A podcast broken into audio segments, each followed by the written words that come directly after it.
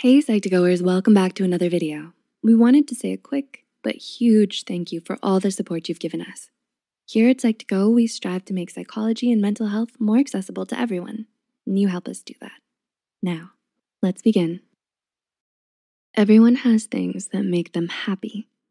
Perhaps you like to hang out with your friends, or sit down with your family and enjoy a delicious meal. Or you have a special hobby. You do these things because you receive feelings of pleasure and contentedness when you participate in these activities. But what if you stopped feeling enjoyment out of your favorite things? This is what's known as anhedonia. When you need mealtime inspiration, it's worth shopping Kroger, where you'll find over 30,000 mouthwatering choices that excite your inner foodie. And no matter what tasty choice you make, you'll enjoy our everyday low prices, plus extra ways to save, like digital coupons worth over $600 each week. You can also save up to $1 off per gallon at the pump with fuel points. More savings and more inspiring flavors make shopping Kroger worth it every time. Kroger, fresh for everyone. Fuel restrictions apply otherwise recognized as emotional flatlining. And it's when you have a reduced ability to experience pleasure. As a quick disclaimer, we wanted to make it clear that this video is for informative purposes only. It's important to see a doctor or other mental health professional if you feel that you're struggling with something like this. There are two types of anhedonia. The first type of anhedonia is social, and it involves withdrawing from others because you lose any interest in being with other people.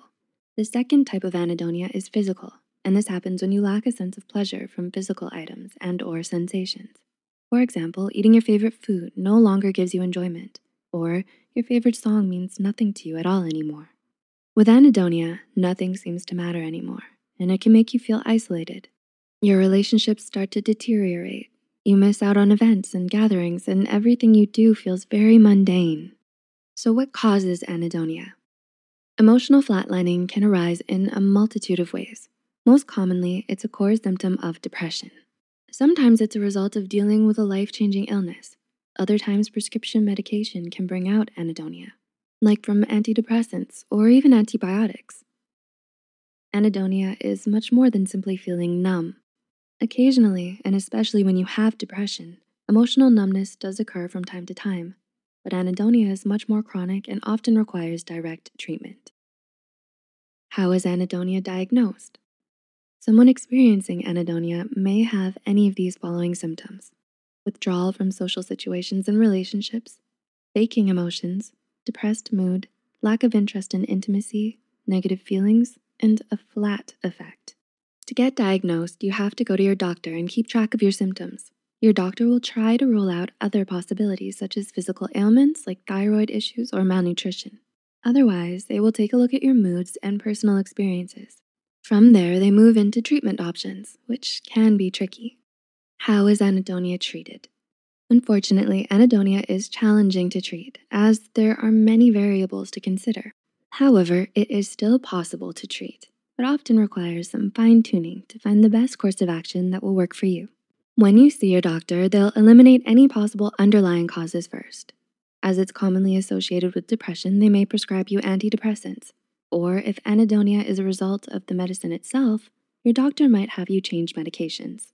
Other than that, anhedonia is less commonly treated with electroconvulsive therapy and similar physical therapeutic processes. Losing the ability to feel can be horrifying and confusing. However, there are always people and treatments out there to help you. The most important takeaway is that it is possible to feel again. What are your thoughts on anhedonia? And what topic would you like us to cover next? Let us know in the comments below. If you enjoyed watching this video, give us a thumbs up and share it with someone who might find it helpful too. Don't forget to hit the subscribe button for more Psych2Go content. And as always, thanks for watching and we'll see you next time.